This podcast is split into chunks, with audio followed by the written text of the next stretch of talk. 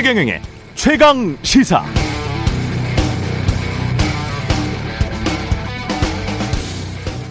네, 지난해 10월 윤석열 당시 대통령 후보 전두환 전 대통령이 잘못한 부분도 있지만 군사 쿠데타와 5.18만 빼면 정치를 잘했다는 분들이 많다라고 했다가 비판이 빗발, 빗발치자 다음 달 광주에 내려갔습니다.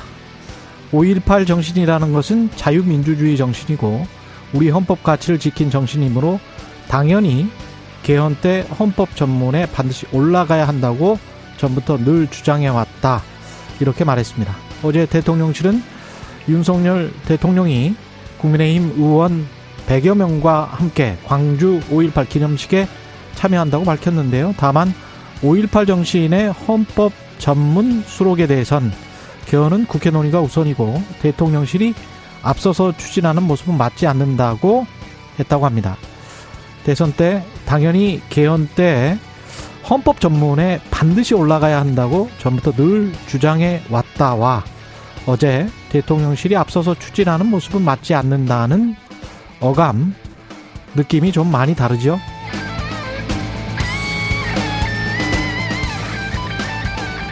네, 안녕하십니까. 5월 18일 세상에 이익이 되는 방송 최경령의 최강시사 출발합니다. 저는 KBS 최경령 기자고요. 최경령의 최강시사 유튜브에 검색하시면 실시간 방송 보실 수 있습니다. 문자 참여는 짧은 문자 50원, 기본자 100원이 드는 샵 9730 유튜브 또는 무료 콩 어플 많은 이용 부탁드리고요. 오늘 인터뷰 국민의힘 김기현 공동 선대위원장 그리고 더불어민주당 박주민 의원 만납니다.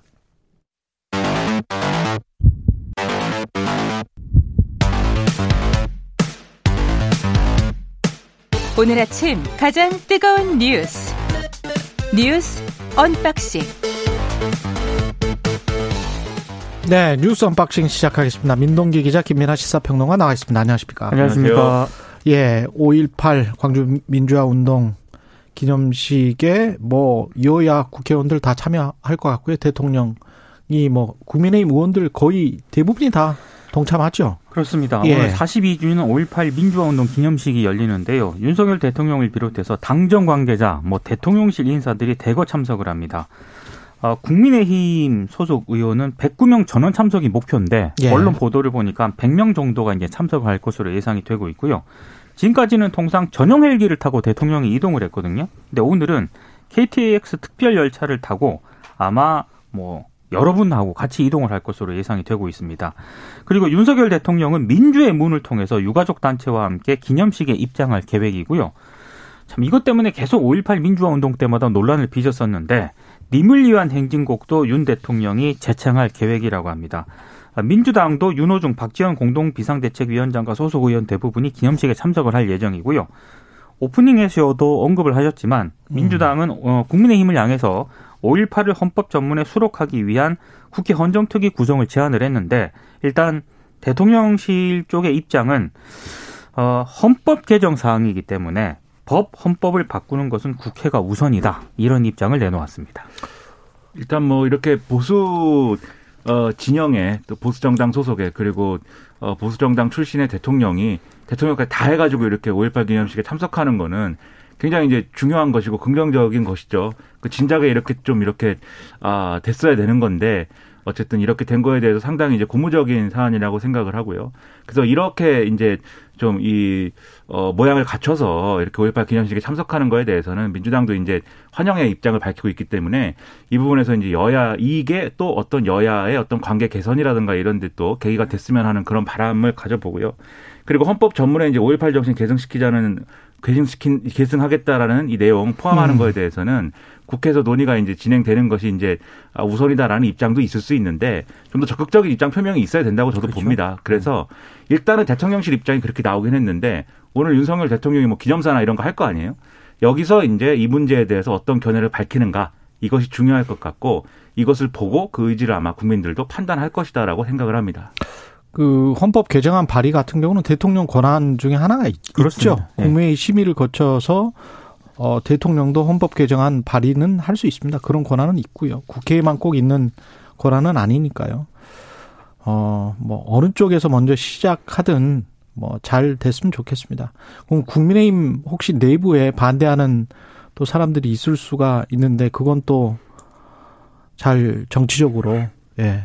근데 이게 설득을 해야 되겠죠. 좀 호남을 음. 이제 정치적으로 좀 이렇게 포용하려고 하는 그리고 좀 선거 용어로 하면 공략하는 예. 일종의 서진 정책 뭐 이런 얘기 많이 했는데 그렇죠. 이게 결코 뭐 이 정치적으로 국민의힘에 뭐 불리하거나 이런 사안이 아닙니다. 전혀 그렇죠? 불리하지 않아요. 그렇죠. 예. 오히려 이제 좀 체질을 과거에 이제 어떤 음. 그 독재 정권 시절에부터 내려왔다고 하는 그러한 좀 이 DNA를 좀 바꾸고 새롭게 거듭나는 어떤 보수 정치의 어떤 그런 이, 어, 이 모습을 보여주기 위해서는 반드시 해야 될 일이고 필요한 일이거든요. 예. 그리고 호남에서도 사실 이제 이제는 이 보수 정치, 보수 정당 소속의 후보들이 당선되기도 하고 그래 그러는 이제 어떤 기회들이 늘어나는 거잖아요. 음. 그래서 반드시 필요한 일이기 때문에 내부에서 혹시 뭐 과거의 어떤 이념적인 어떤 대결 구도 이런 것들을 연상하면서 반대하는 목소리가 있다고 하면은 예. 그런 것들은 이 당 지도부 그리고 나아가서는 이제 정권 차원에서 이 그러면 안 된다라고 하는 것들의 어떤 정리나 이런 것들을 해야 되는 거죠. 그런 목소리 과거와 같은 무슨 뭐 이 5.18 민주화 운동에 대해서 이념적 잣대를 들이대는 이런 얘- 이런 어떤 시각이나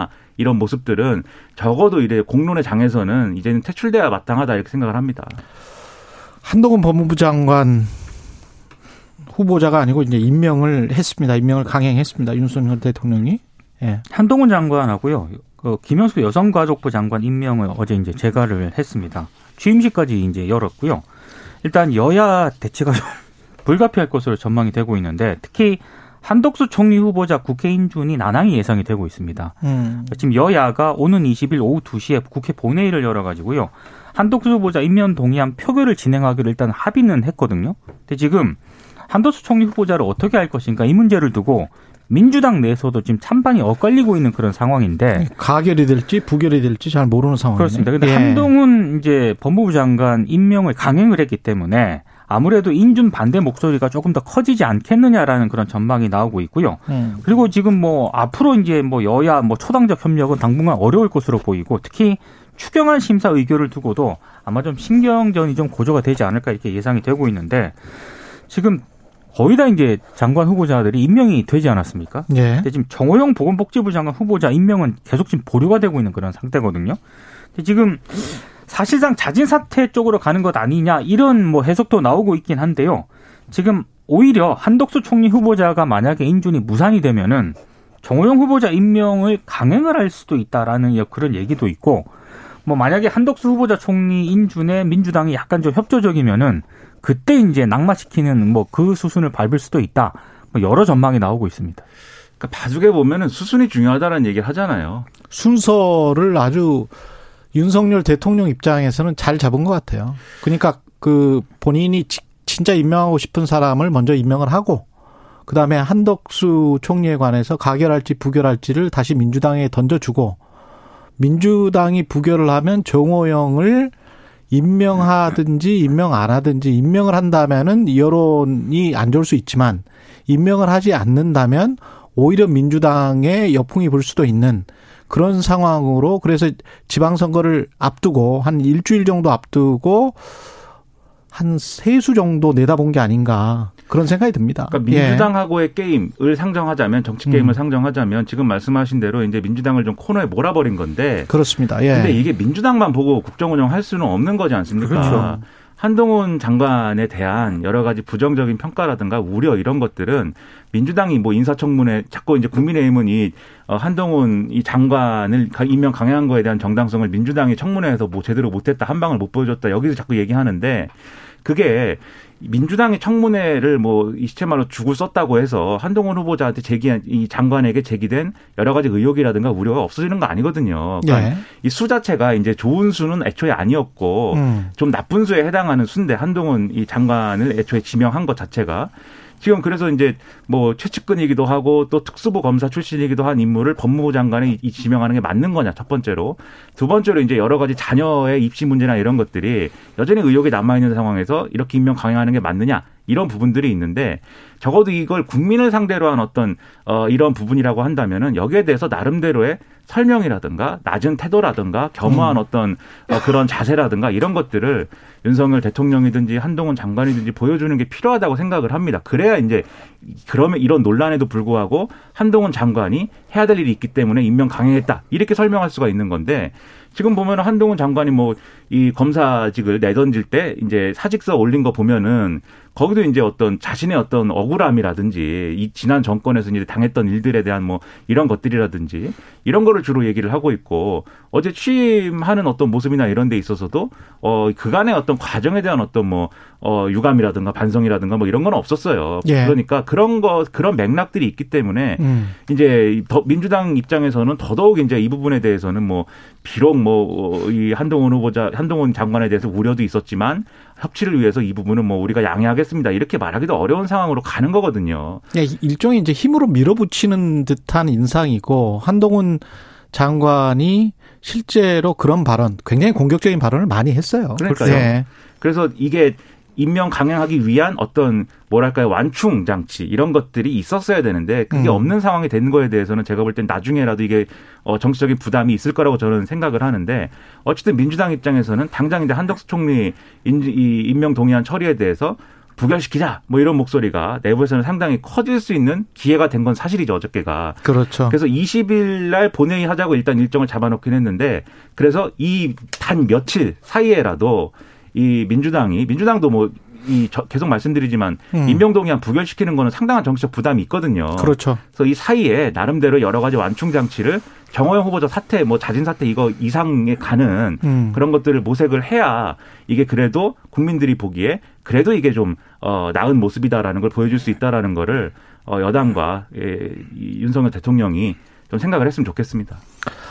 그리고 윤재순 총무비서관과 관련해서는 뭐 비밀품 시도 새로 폭로가 됐고 여러 가지 이야기가 계속 나오고 있네요. 어제 국회 예. 운영위원회 전체 회의에 출석을 했는데요. 음. 굳이 이런 말을 왜 했을까? 제가 방송에서 소개는 시켜드려야겠는데 예. 찜찜하긴 합니다. 검찰 재직 시절 여성 직원 성추행 논란에 대한 질문을 받았거든요. 본인이 이렇게 얘기를 했습니다. 2003년 자기 생일이었는데 직원들에게 이른바 그 생일빵이라는 걸 당해서 예. 와이셔츠에 초콜릿 케이크가 뒤범벅이 됐다. 음. 그래서 좀 화가 나서 어, 여직원에게 뽀뽀해 달라고 얘기를 했고 여직원이 볼에다 하고 갔다 이렇게 해명을 했습니다. 어, 참고로 이거 굉장히 좀 심각한 그 성추행이고요. 어, 또윤 비서관이 야당의 사퇴 요구에 대해서는 여러 국민이 염려하는 부분을 충분히 느끼고 있다. 더 잘하라는 의미로 받아들이고 있다. 그러니까 사과는 했는데 사퇴에 대해서는 거부를 했습니다.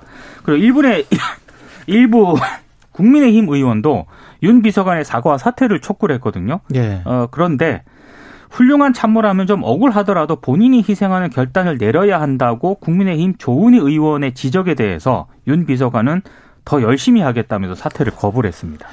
그러니까 국민의힘 내에서도 지적이 나오는 거예요. 양금희 의원도 그렇고 방금 말씀하신 조은희 의원도 그렇고 여성 의원들도 반대를 했죠. 국민의힘 그러니까요. 여성 의원들도. 이 부적절한 얘기다라는 걸 계속 지적을 했는데도 제가 볼 때는 이 윤재순 비서관의 경우에는 이 부분에 대한 문제의식이 거의 없는 것 같아요. 그러니까 이 예를 들면은 이게 뭐 케이크가 뭐 옷에 묻어가지고 뭐 이 뽀뽀해 달라고 했다 이런 얘기를 왜 했는가 이 맥락을 좀 볼 필요가 있는데 그러니까 이게 무슨 뭐 검찰 조직에서는 사과를 뽀뽀로 하는 거냐 이 이런 얘기라기보다는 케이크를 묻으면 보통 세탁비를 달라고 하지 않습니까? 그렇죠. 아니면 뭐 그게 기분이 나쁘면은 이게 네. 이게 너무 과한 거 아니요? 뭐 이렇게 화를 그렇죠. 낸다든지 뭐 이렇게 하는 거지. 네. 근데 이게 이게 자체가 이해가 안 되는데 근데 이 얘기를 해명이라고 왜 했냐면은 그 당시에 이제 경고 처분 받고 이런 게 음. 그럴 일이 아니었다라는 취지로 설명을 하면서 나온 해명이에요. 그래서 그런 일이 있었는데 그거에 대해서 나중에야 이제 문제가 됐고 그것도 처분 수위가 대단히 낮았다. 그러니까 사실 문제될 일이 아니었다는 설명이거든요. 근데 과연 그게 문제될 일이 아닙니까? 제가 생각할 때는 이게 사회생활을 하는 딸을 둔 아빠 입장에서 봤을 땐25 인살인 딸을 가진 아빠 입장에서 봤을 때는 다 느끼실 거예요. 25된 그 자녀를 가진 부모들은 이건 굉장히 불쾌한 일입니다. 그렇죠. 네. 만약에 이게 검찰 조직이라는 이 공, 공적 기관이잖아요. 네. 국가기관에서도 이런 일이 일어나는데 사기업에서는 이런 일들이 얼마나 많이 일어나겠어요. 근데 국가기관에서도 이런 사람들이 그냥 계속 승진해요. 음. 검찰 내에서도 승진하고 대통령실까지 가. 총무 비서관, 문거리 권력까지 가. 아무 일이 없어. 뭐 괜찮아. 그러면 이 민간 기업들은 이건 훨씬 심하거든요. 사실은 그 공기업이나 공적 조직은 이렇게 뭐 청문회도 하고 뭐 이렇게 되면 뭐 자신들의 거취 문제까지 거론이 되지만 민간 기업들은 훨씬 심해요. 그렇죠. 그렇죠. 젊은 여성들이 당하는 게. 이런 일이 뭐 공적 기관에서도 아무 일도 없는데 우리도 뭐 무슨 상관이야. 일만 잘하면 되지. 라는 잘못된 신호를 줄 수 있다는 거죠. 근데 그 일을 잘하는 게 팀워크이고 그 회사의 조직이고 그리고 그 공적 기관 국가 기관의 조직 문화에서 나오는 그렇죠. 것이고 네. 그 여직원들은 일 안 합니까? 그러게 말입니다. 그래서 이런 거에 대해서 적어도 어쨌든 이게 또 옛날 일이기도 하니까 그리고 뭐 시집 얘기 이런 것도 옛날 일이니까 적어도 사과를 한다고 했을 때는 그 당시에는 내가 이렇게 생각하고 이런 잘못을 했는데 지금 와서 생각해 보니까 이러저러한 점에서 그건 큰 문제였다. 다시 한번 이 부분에 대해서는 정말 어, 자각을 하고 어떤 새로 거듭나야겠다. 뭐 이런 얘기라도 해야 되는 건데 아까 말씀드렸듯이 그 문제될 일이 아니다라는 취지거든요. 다만 그럼에도 불구하고 국민 국민 여러분들이 불쾌하면 사과한다. 뭐 이렇게 얘기한 건데 사과의 가장 나쁜 방식이었다고 저는 생각합니다. 그리고 2001년에 비밀품으로 낸 시집의 제목 옆에 전철칸의 묘미. 이거 여성 지금 성추행하는 게 사내 남성들의 그렇죠. 남자 아이들의 자유라고 하면서 부제가 네. 전철칸의 묘미예요. 근데 시 끝부분에 요즘은 이게 MBC 보도입니다. 네. 요즘은 여성 전용칸이라는 법을 만들어서 남자아이의 자유도 박탈하여 버렸다나 이게 쉽니까? 아니 근데 저는 어제 그 국회 운영위에서도 김대기 대통령 비서실장도 출석을 했거든요. 예. 그래서 야당 의원들 이걸 물었어요. 근데 저는 김대기 실장의 발언도 조금 문제가 있다고 생각을 하는 게 일단 시와 관련해서 송구하다라고 사과를 하긴 했는데 시 쓰는 사람의 마음을 일반인 잣대로 보지 말라는 말이 있다. 이렇게 얘기를 했거든요. 그리고 어 일단 죄송하지만 너무 시를 가지고 이제 좀 그만 좀 얘기해 줬으면 좋겠다라는 취지로 답변을 했습니다. 이거 굉장히 좀 부적절한 답변이라고 생각을 합니다. 아니 이분 이분 이 윤재순 비서관이 음. 시인으로 대통령실에 뭐 이렇게 그럼 어, 시인을 하시면 되죠. 그렇죠. 시인 역할로 네. 갔으면은 당연히 뭐. 시인의 잣대로 평가를 할 텐데 그게 아니니까 이제 말이 말을 하고 있는 거 아니겠습니까? 그렇죠. 네. 그리고 당시에는 뭐 성인지 감수성이 지금처럼 높지 않았다 이러는데 2001년 당시에도 이 정도 수준이면 거의 포르노입니다. 포르노. 아니 포, 포르노라고 말씀하시는 것은 네, 이게 좀 지금 그렇습니다. 네. 시라고 인정할 수 있는지 없는지를 그 시를 다 읽어보고 좀 판단을 해보세요. 이게 얼마나 불쾌한 글짓기인지. 근데 이제 이거는 이제 등단을 했기 때문에 저는 음. 뭐 그렇게 볼 수도 있다고 생각을 하는데 문제는 이분의 전력이 있는 데다가 시 내용도 이러니까 또 이분이 그냥 뭐 사인이 아니라 이제 대통령실에 들어가는 비서관이잖아요. 그러니까 더 문제가 좀 심각한 거죠. 참 어떨 때는 시가 되고 이거는 좀 정말 아닌 것 같습니다. 제가 그 탁현민 행정관이 청와대 행정관으로 갈 때도 정현백 여성가족부 장관이었나요? 그때 네, 네.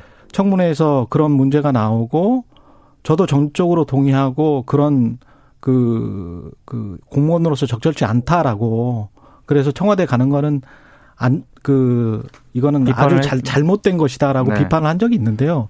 이건 좀 더 심한 것 같아요. 왜냐하면 본인이 이런 성 관련한 어떤 추문이 두 번이나 있었기 때문에 그렇죠.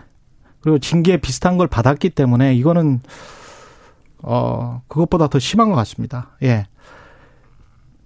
유성 씨가 다시 이제 회자가 되고 있는데 이것도 다 결국은 대통령실 인선과 관련해서 그렇습니다. 그러니까 공수처가 이제 고소장 접수 6개월 만에 고소인 조사에 나섰는데 어떤 내용이냐면 서울시 예. 공무원 간첩 조작 사건이 있지 않습니까? 그 피해자 보복 기소 사건에 대한 수사를 공수처가 본격화했습니다. 이 피해자가 이제 유우성 씨인데 유우성 씨가 어제 공수처 그 앞에서 기자회견을 열었는데요. 간첩 조작에 가담했던 이시원 공직기강 비서관은 사임해야 한다라고 주장을 했습니다.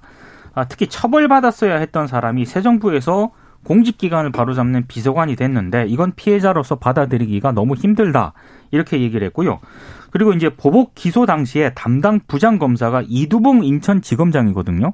근데 지금 언론들의 함화평에 따르면 이두봉 인천지검장이 자기 검찰총장 후보군 가운데 한 명으로 거론이 되고 있습니다.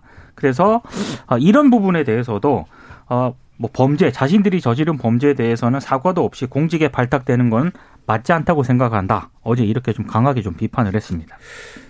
뭐 이두범 검사가 검찰총장이 되는지는 뭐 지켜볼 문제인 것 같고 그다음에 이제 이 이 어 이 간첩 조작 사건, 이 서울시 공무원 간첩 조작 사건 이 문제와 관련돼서 이제 어 이시원 대통령실 공직기강 비서관에 대한 문제 제기가 어제 이제 국회 운영위에서도 있었던 있었죠. 거잖아요. 근데 네. 김대기 비서실장 이 부분에 대해서 이 이시원 검사가 그때 뭐 주도적으로 이렇게 증거 조작을 한 게 아니고 그때 당시에는 국정원이 주도를 한 것이고 뭐 그 당시에 이제 무능했던 거는 뭐 문제가 될 수 있겠으나 정확하게 파악해 보고 그럼 다시 한번 생각을 해보겠다 뭐 이런 식으로 좀 얼버무린 바가 있거든요. 그 부분과 관련해서도 이미 여러 비판이 좀 그렇죠. 있었거든요. 이미 뭐 여러 번 말씀드렸습니다만은 단순히 이제 그렇게 볼 수 있는 사안인 거냐 그리고 뉴스타파라는 매체가 이것에 대해서 계속 이제 어 과거에 보도를 한 내용을 다시 한번 이제 또 거론을 하고 있는 그런 상황이기도 한데 이게 적절한 것이냐 계속 이제 문제제기 있는 거거든요. 그런데 여기에 대해서도 정확하게 좀 국민들에게 설명을 하고 이해를 구하고 그렇죠. 뭐 이런 절차들이 필요한 것인데 지금 그렇게 되지 않고 있단 말이에요.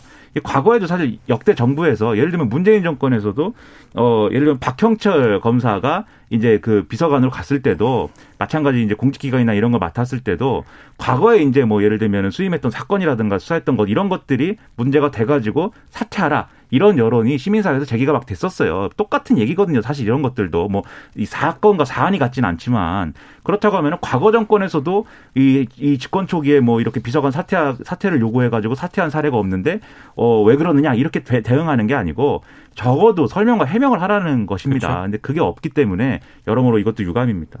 예. 정부가 미국이 추진하는 인도 태평양 경제 프레임워크 IPEF의 출범 멤버로 참여한다. 방침을 확정했고요. 조선일보 보도고 이거 관련해서는 다음에 좀 더 다루기로 하고요. 그 두 가지만 말씀드릴게요. 관련해서 RCEP이 있고 IPEF가 있었잖아요. 네네. RCEP은 중국이 참여를 하고 있고 그렇죠. 중국 주도가 있고 그다음에 IPEF는 지금 아, 인도 태평양 미국이 하고 있는데 중요한 거는 아세안과 한국입니다. 근데 아세안 쪽에 10개 나라가 지금 한두개 나라 정도는 완전히 참여한다 그러고 나머지 나라들은 부분적으로 참여한다는 것 같아요. 싱가포르하고 필리핀은 참여한다. 그렇죠. 완전 그쪽은 완전히 참여한다고 네. 하고 말레이시아가 지금 조금 굼뜨고 있고 네. 근데 왜 굼뜨고 있는지는 결국은 중국 때문이죠. 그렇습니다. 예. 네. 중국은 지금 반발을 하고 있고 이게 꼭 자유무역 협정이 아니고 중국을 견제하기 위한 것이다. 그런 상황에서 우리가 참여하는 것에 관해서는 어느 정도로 참여하는지 그리고 언제 참여하는지 그게 그 시점이 중요할 것 같은데 뭐 잘 해야 될 것 같습니다. 대통령은 예. IPEF 참여에 굉장히 긍정적입니다. 그 시정연설에서도 언급한 바 있는 거예요. 그렇습니다. 근데 음. 이게 경제 안보 동맹이라고 평가하고 글로벌 공급망을 재편하자는 게 그걸 노골적으로 얘기하잖아요, 미국이. 예. 그렇다고 하면은 이것은 뭐 미중 간의 무슨 뭐 갈등에 대한 얘기도 있겠지만 음. 경제적인 효과라든가 이런 것들을 면밀히 검토해야 될 사안입니다. 그렇죠. 네. 예. 뉴스 unboxing 민동기 기자 김민아 평론가였습니다. 고맙습니다. 고맙습니다. KBS 1라디오 최경영의 최강시사 듣고 계신 지금 시각이 7시 43분입니다.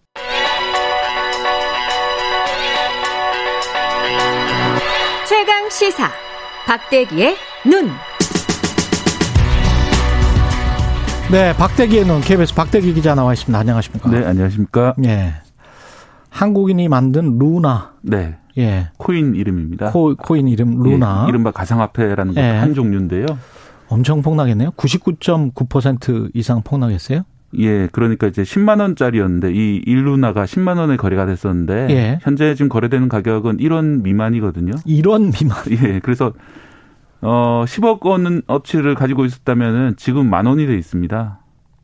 10억 원 투자자가 만 원이 돼 있는 거예요. 예. 그럼 지난번에 저 TV에 어제 엊그제 계속 나오더라고요. 20억, 30억 투자했다는 사람. 네. 그래서 뭐 그 집에 찾아갔다는 사람 있잖아요. 루나 만든 사람 예, 집에 예. 찾아갔다는 사람. BJ가 찾아가 그 사람이 뭐 한 20억, 30억 투자했다며요. 예, 그 사람이 20억 그러니까 본인이 밝힌 바에 따르면 20억 원을 투자했는데 예. 뭐 그대로 들고 있었다면 2만 원만 남은 것도 수중에.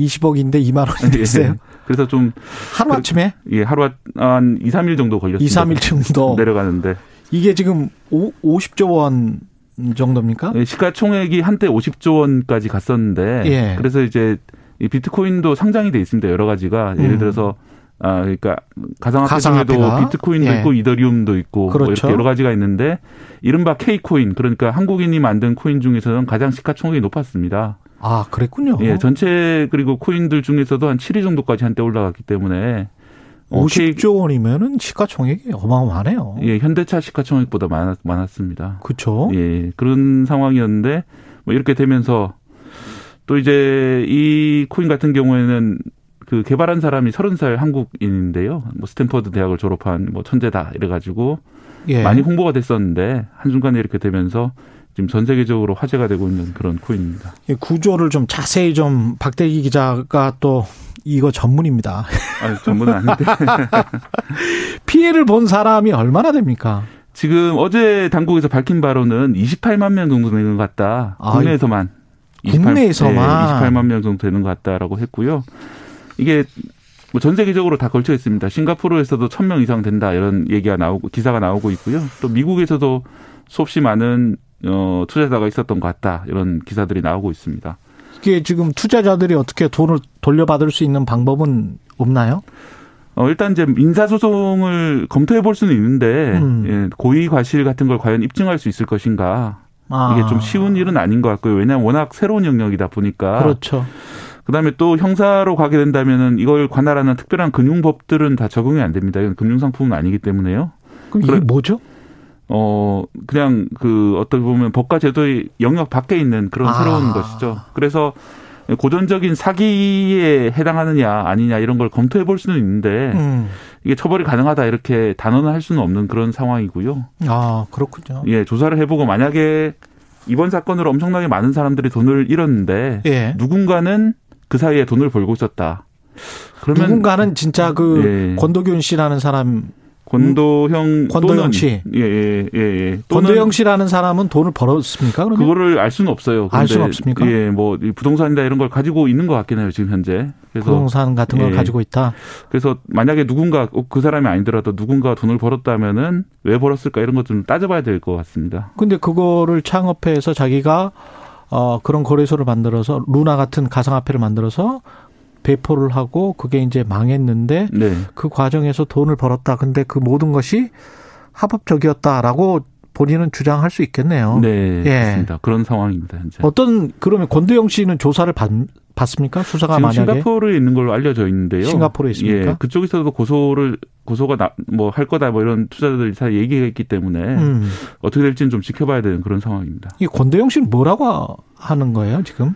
어, 현재 뭐 자신의 발명품 때문에 고통받은 사람들한테 미안하다 음. 뭐 이런 발언도 있고요. 또 이걸 다시 한번 다른 코인을 발행해 가지고 그동안 손해 본 사람들한테 회복할 방법을 만들어 주겠다 하는데 실제로 좀 시장의 반응은 좀 싸늘한 그런 상황이고요. 음. 과연 그렇게 피해 보상이 가능할지 좀 살펴봐야 될 상황이고 또 이번 투자 같은 경우에 그동안 루나 재단이라는 걸 만들어 가지고 예, 비트코인을 한 4조 5천억 원치 사, 사놓았기 때문에 뭐그 돈으로 혹시 보상받을 수 있지 않냐 많은 분들이 기대를 하셨는데 그 중에서 한 3조 8천억 원 정도는 이미 그 가격 방어를 위해서 다 썼다고 해요. 예. 남아 있는 그 가상 자산이 한 5천억 원 정도 남아 있는 것 같은데 그걸로 과연 보상이 될지 보상을 해줄지 이런 건 좀 더 지켜봐야 될 것 같습니다. 소타임님은 저는 700만 원 날렸습니다. 미스, 미스 솔라 솔리타스님은 워런 버핏도 비트코인이 폰지 사기와 비슷한 것으로 어, 비판했는데 폰지 사기라도 볼 수 있을까요? 그 이야기를 좀 해보겠습니다. 네. 지금부터 일주일 사이 99%가 폭락을 했는데 네. 이게 이름은 stable coin이란 말이죠. 네. 안정적인 코인이다. 그럼 이름이 혹해요. 네, 이게 마치 네. 안정적인 투자인 것처럼 음. 느껴지게 하는데 투자가 안정적이라고 stable은 아니고 음, 가치가 안정적이라고 stable이라고 달았는데 음, 그것도 이제 이 사람들이 주장이 안정적이라는 거지 확실히 안정성을 받을 수 있는 건 아니고요. 예, 이 같은 경우에는 그 프로 어 알고리즘 stable coin이라고 그래서 예, 어 이 테라라는 코인이 stable coin인데요. 예. 1테라가 1달러에 매칭이 되도록 돼 있습니다. 1텔, 1테라가 1달러에 매칭이 예. 되도록 돼 있다. 그러면 뭔가 담보가 있어야지 1테라의 가치가 일정하게 유지가 될 텐데요. 그렇죠. 그걸 위해서 알고리즘을 만들어서 루나라는 또 다른 코인을 발행을 했고요. 예. 그 루나를 뭐 팔거나 사고 또 테라를 팔거나 사고 과정을 예, 자동으로 일어나도록 하면서 1테라의 가치를 1달러로 일정하게 유지를 시켰습니다. 일종의 루나라는 코인이 이 테라라는 코인의 담보가 됐던 것이죠. 서로 간에 네, 서로 가상화폐 두 개가 서로 간에 담배가 되면 담보가 되면서 1달러로 peg를 했다. 고정 예, 고정 고정을 했다. 환율처럼 했다. 예, 했다는 건데 이제 이 네. 방식 알고리즘 stable coin이라고 부르는데요. 예. 이게 뭐 거의 1년 정도는 잘 유지가 됐습니다만 외부적인 요인에 의해서 공격에 의해서 어 테라코인 가치가 떨어지게 되면서 이 막대한 양의 루나가 발행이 됐고 또 루나 사용자들이 그럼 빨리 이거를 bank run처럼 빨리 시장에 내다 팔리기 시작하니까 음. 어, 루나 가치가 폭락을 하고 그러다 보니까 이 담보를 받던 테라 가치도 같이 폭락하고 그래서 이제 death, death spi, 어, spiral이라는 말이 나온 거거든요. 예. 죽음의 골짜기 예. 이런 말이 나오는 것처럼 음. 아, 죽음의 소용돌이란 말이 나오는 것처럼 서로 어떤 피드백을 통해서 이 시스템이 한꺼번에 무너지게 된 것이죠. 지금 외부적인 공격이라는 이야기를 하- 네. 하셨는데 주식시장 같으면 공매도가 네. 외부적인 공격이잖아요. 예. 가령 이제 이 가치가 계속 떨어질 것이다. 네. 가격이 떨어질 것이다. 그러면서 계속 파는 세력이 있었다는 겁니까? 그렇게 있었다는 이야기들이 있는데 정확한- 공매도를 할 수가 있어요? 코인을? 어, 그 그럴 내부- 수는 없죠. 예, 그 정확한 공매도 개념하고 약간 좀 다른 것 같은데요. 예. 그 내부에서 이제 가치를 떨어뜨리기 위한 매매들이 있었다는 그런 이야기가 있기 때문에 이 부분도 좀 아. 조사를 해봐야 되는 그런 상황입니다. 근데 가치를 떨어뜨리기 위한 어떤 세력이 있었다. 그래서 안정되지 않고 바로 떨어진 것이다. 네, 설령 그게 있었다 하더라도 이 예. 시스템 자체가 상당히 불안했다는 거죠, 그 결국은. 말이 안 돼요. 예. 왜냐하면 지금 가령 뭐 홍콩 달러가 미국 달러에 페그제로 해서 고정환율제 됐는데 네. 사실 IMF 금융위기 나고 나서부터 굉장히 좀 힘들어져서 바꿔버렸잖아요. 네. 그러니까 이 그래서 변동 환율제를 하는 거거든요. 이게 마치 이제 아무 쓰임새가 없는 가상화폐를 예. 지금 현재로서는 아무 쓰임새가 없는 가상화폐를 1달러랑 고정 환율로 한 거하고 똑같은 것 같은데 이거는 거의 사기성 이걸 네. 믿었어요 사람들이? 상당히 아까 말씀드렸다시피 상대 그 7위까지 올라갈 정도로 예. 상당히 많이 거래가 됐고요. 또 이제 그러면 이제 1달러를 왜 1테라로 바꿔주냐. 예. 사람들이 그냥 달러를 가지고 있는데 지금 굳이 테라를 바꿀 이유가 그렇죠. 없잖아요. 그러기 위해서는 올라 올라가니까 어 그건 아니고 이제 예. 테라를 바꾸게 되면은 이자를 1년에 20%를 줍니다.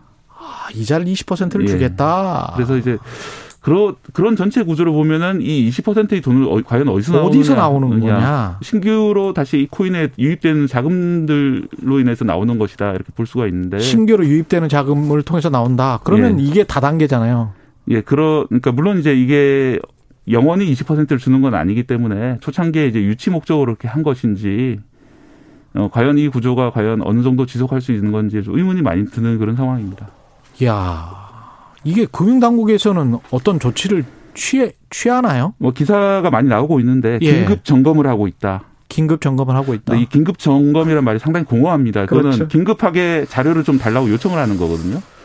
그 거래소에다가. 긴급 검토를 하고 있다는 말처럼 공허하네요. 예. 네. 그래서 이제 이게 법으로 어떤 관리 감독권이 없기 때문에 결국 그렇습니다. 그러면은 주최 측에서는 뭔가 어떤 입장이죠? 이거를 어떻게 사태를 해결할 수 있는 방법은 아까 있습니까? 말씀드린 것처럼 남아 있는 자산을 가지고 피해를 보상하고 또 음. 새로운 코인을 발행하겠다고 하는데 잃어버린 신뢰를 회복할 수 있을지는 좀 의문이 드는 상황입니다. 이렇게 되면 다른 가상 화폐들도 안전한가 이렇게 의심이 들 수밖에 없는데 어떻습니까? 다른 화폐들 같은 경우에는 알고리즘 stable coin을 쓰는 경우는 많지 않기 때문에 이- 좀 방식은 아니다. 좀 다르긴 한데요.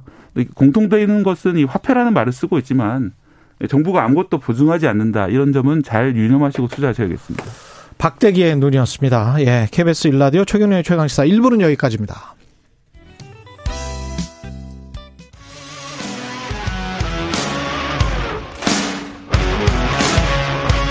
오늘 하루 이슈의 중심 최경영의 최강 시사.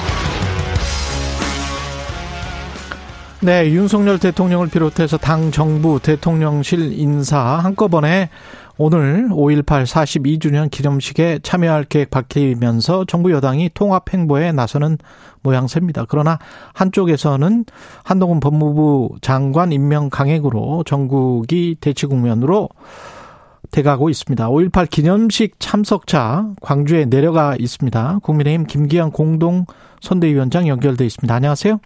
네, 반갑습니다. 김기현입니다. 예, 예, 지금 광주에 계시고 그 국민의힘 의원들은 몇 분이나 참석을 하시나요? 기념식에? 제가 파악하니까 저희 당 현재 의원이 99명, 109명인데요. 예. 그 중에 100명, 아, 99명이 참석하신다고 하고요. 예. 이분은 코로나로 격리되고 이런 분들 좀 계신데, 그거 빼니까 99명, 109명 중에 99명이 참석해서 아마 거의 예. 저는 다 오신 것 같습니다. 어떻게 보면 이걸 너무 정치적으로 해석하는 것도 저는 문제라고 보는데 뭐 서진 정책이다 이런 단어도 그냥 어, 그 명분과 가치가 있는 일이라고 생각하셔서 지금 가는 거잖아요. 그죠? 저는 사실 서진 예. 정책이라는 용어 자체가 마음에 들지 않습니다. 이게 예. 뭐 동서가 나눠져 가지고 동진을 하느냐 서진을 하느냐는 개념 음. 자체가 잘못되었다고 보고요. 예. 국민 통합을 위한 여러 가지 행보다 이렇게 뭐 정책이라고 표현하기도 그렇고 당연한 정치하는 그렇습니다. 사람이 해야 할 당연한 그런 도리라고 생각을 하고요. 예. 저희들 저희들은 벌써 이게 그 5.18 민주운동에 대해서 어 뭐 약간의 부침이 있었던 시기가 있었던 건 사실이긴 하지만 전체로 보면 이것이 그 김영삼 대통령 정부 시절에 저희 음. 당의 전신 정권이죠. 예. 김영삼 정부 시절에 이미 국가 기념일을 지정을 하고 그 민주화 운동으로 고- 공식 재평가를 다 마쳤고요. 예. 정부 주관의 기념식 행사, 뭐 지원 특별법 이런 것들을 적극적으로 챙겨왔던 정당이기 때문에 예. 이게 뭐 광주 민주화 운동, 5.18 민주화 운동에 대해서 예. 때로 약간의 부침이 있었다는 사유로 해가지고 저희 당이 부정적 시각을 가지고 있었다 이렇게 보는 것은 저는 별로 그렇게 찬성하지 않습니다. 예. 김기현 그 당대표 권한대행 하실 때 지난해에도 참석해서 이야기하시고 그랬던 거 기억납니다. 제가. 예, 저는 예. 저는 사실 저희 아버지 때부터 음. 군사 정권에 그 저항하면서 군사 독재 정권 물러가라고 데모했던 사람이고요. 예. 그리고 저도 대학 시절 제가 78년 78 학번은 입학했는데. 그래서 예. 80년대 대학 3학년 시절이었고요. 음.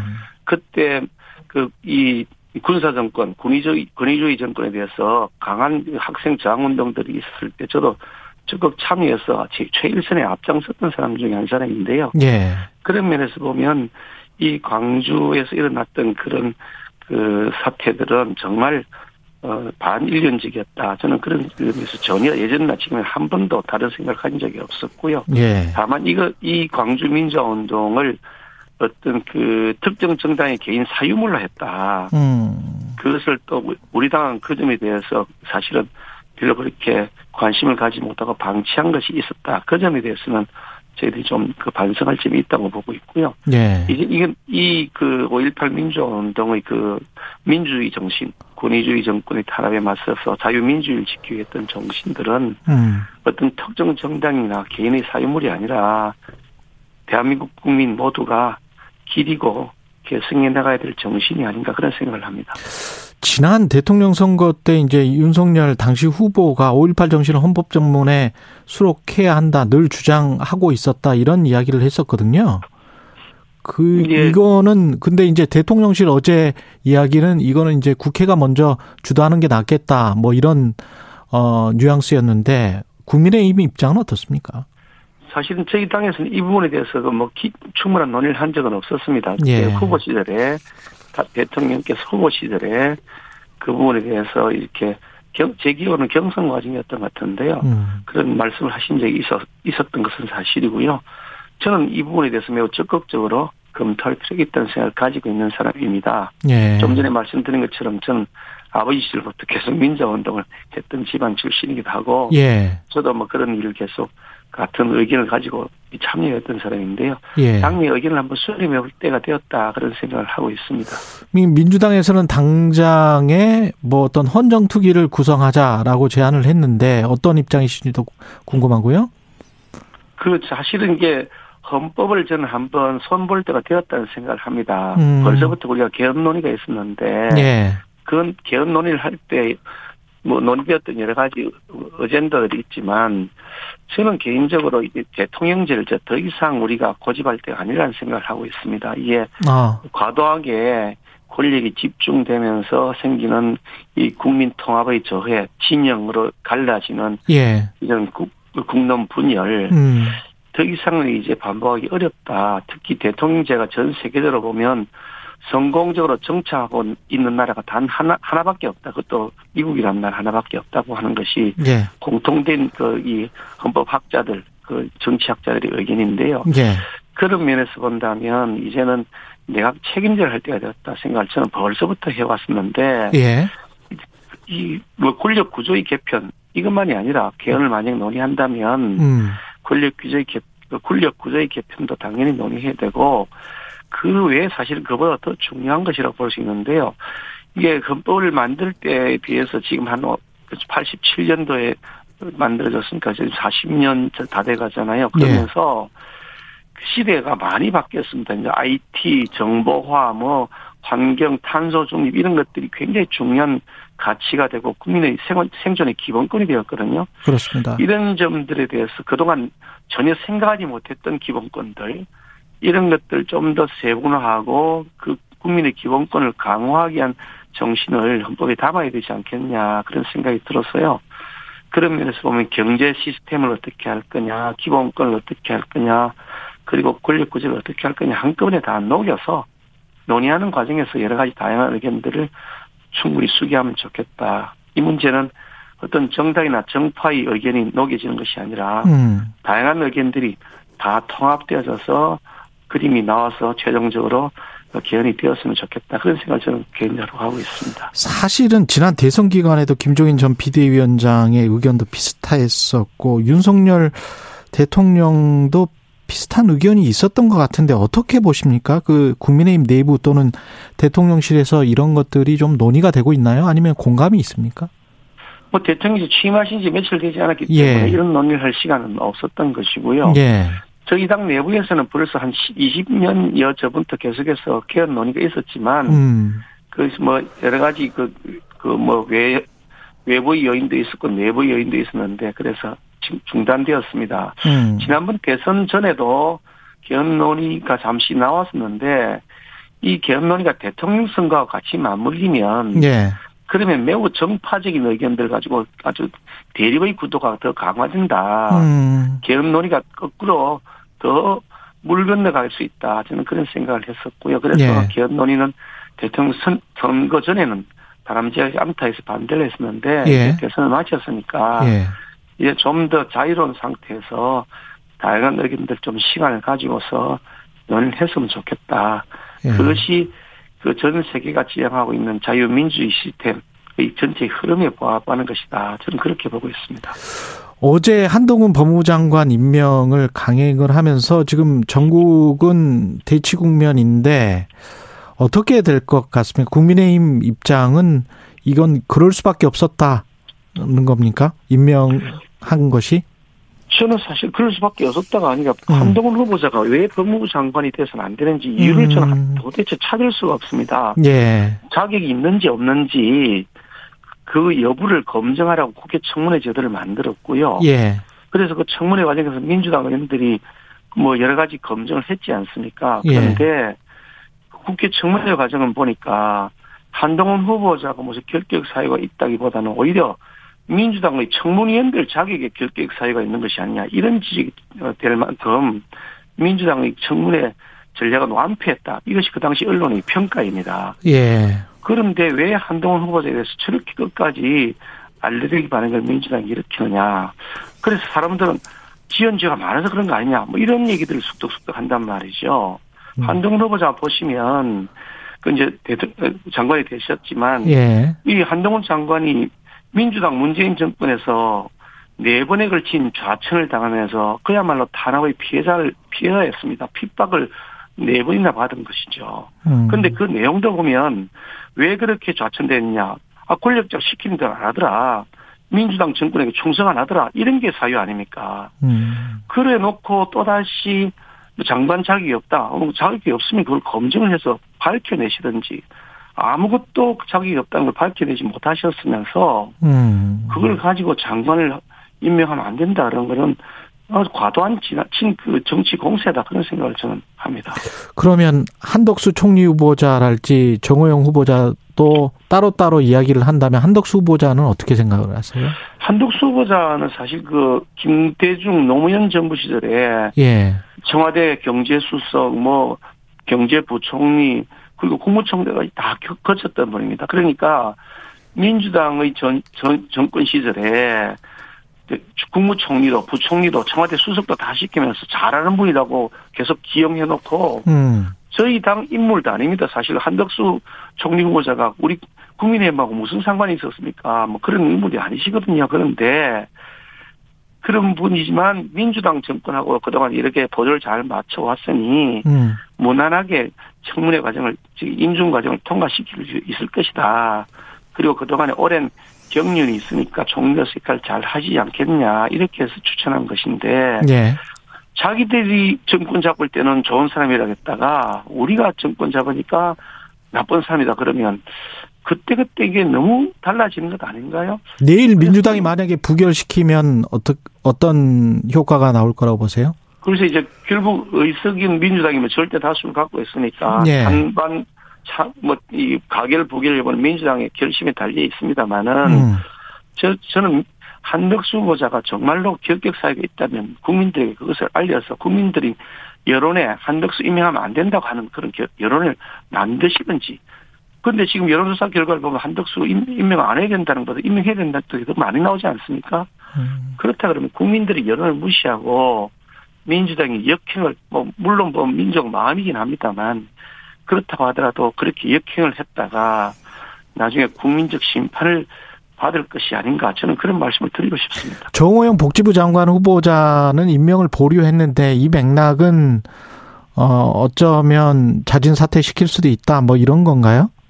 사실 정호영 후보자에 대해서는 뭐 본인 입장에서는 여러 가지 변소를 하시고 음. 또 명확하게 이게 범죄 행위라 불법이다라고 단정 짓기는 좀 어려워 보이는 것 같긴 합니다만은 여러 가지 국민적 정서가 녹록하지 않은 상황인 것은 저희들도 인지하고 있고요. 예. 그런 측면에서 이런 점들을 고려하는 것이 좋겠다는 의견을 이미 공개적으로 또 공식적으로 비공식적으로 전달해 놓고 있는데 음. 이 사건자가 마무리 대통령이시니까 음. 그 점을 잘 고려해 주시길 바란다는 의견이 아마 잘 어떻게 뭐 그 고려가 되지 않을까 싶습니다만 이 사건자의 소관 사항이어서 한번 예. 지켜보고 있습니다.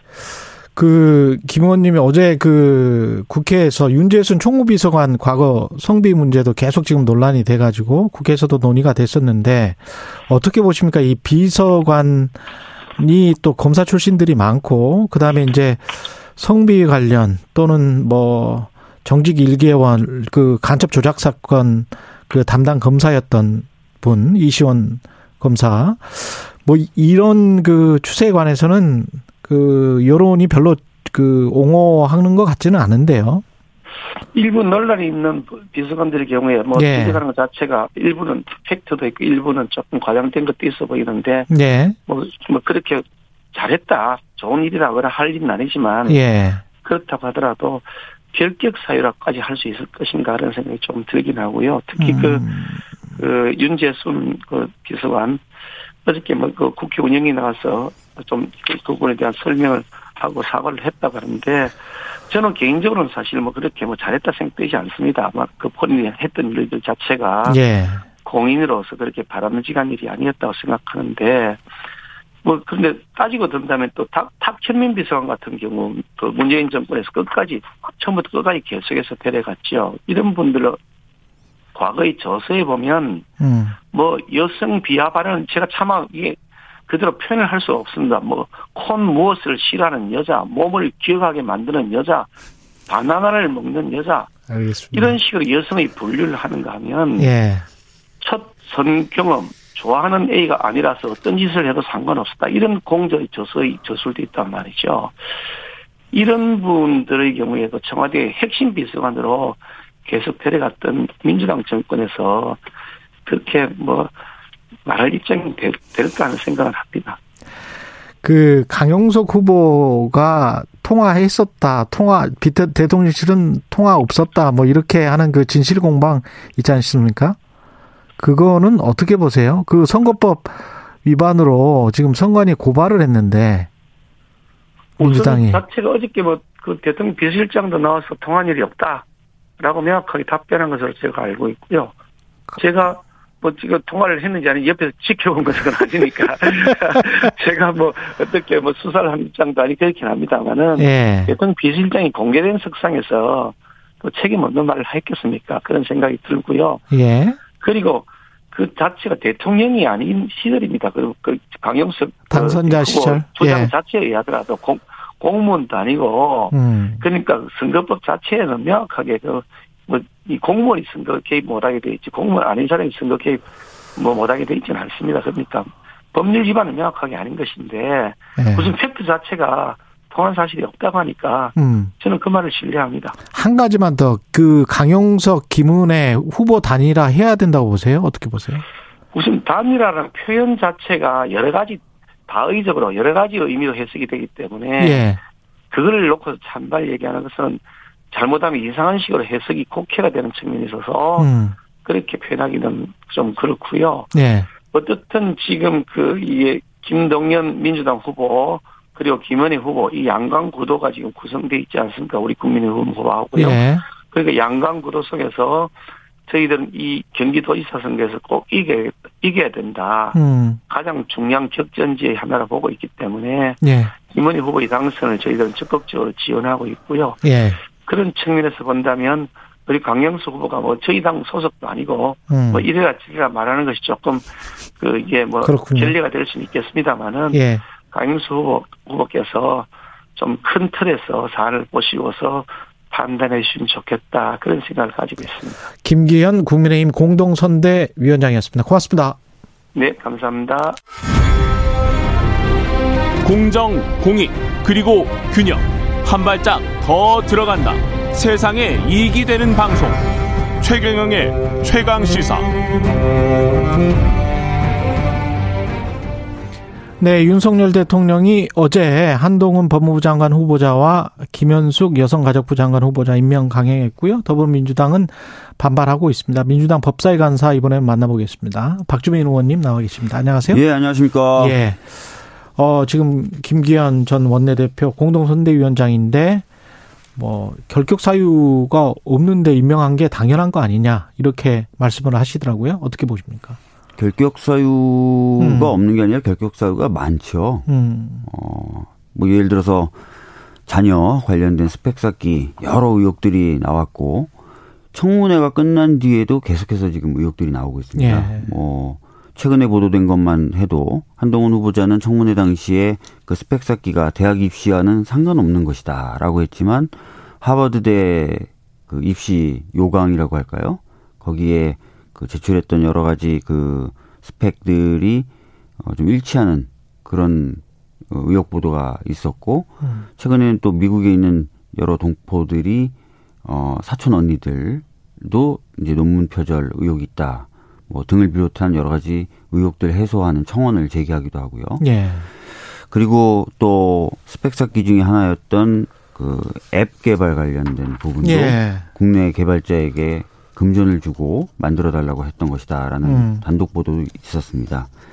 그리고 또 어, 본인 관련돼서도 공정한 어, 검찰권 행사 또 검찰권 행사에 대한 어, 중립적인 감독과 통제 이게 법무부 장관의 주요 업무 중에 하나인데 청문회 당시에 이제 어, 전직 장관들의 수사지휘권 행사의 적절성 여부에 대해서 질문했을 때 명백히 일정한 수사 결과가 나온 사건 그리고 음. 그것에 대한 수사 지임에도 불구하고 어, 바람직하지 않다라고 얘기해서 좀 납득하기 어려운 음. 어, 과연 적절하게 검찰권 행사를 하고 통제를 할 수 있겠는가라는 것에 대해서 의문을 준 어, 그런 부분이 있기 때문에 적절하지 않다라는 생각이 들고요.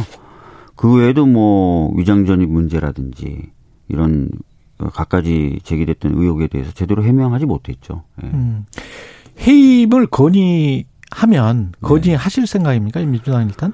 어제 이제 대통령이? 대변인 오영환 대변인이 이제 해임 건의도 고려해 볼 수 있다라는 차원의 얘기를 했던 것 같은데요. 그러면 어떤 법적 효과가 있나요? 아닙니다. 해임 건의는 아시다시피 건의예요. 그렇죠. 상징적인 예, 거죠. 상징적인 그냥. 의미고요. 예. 예.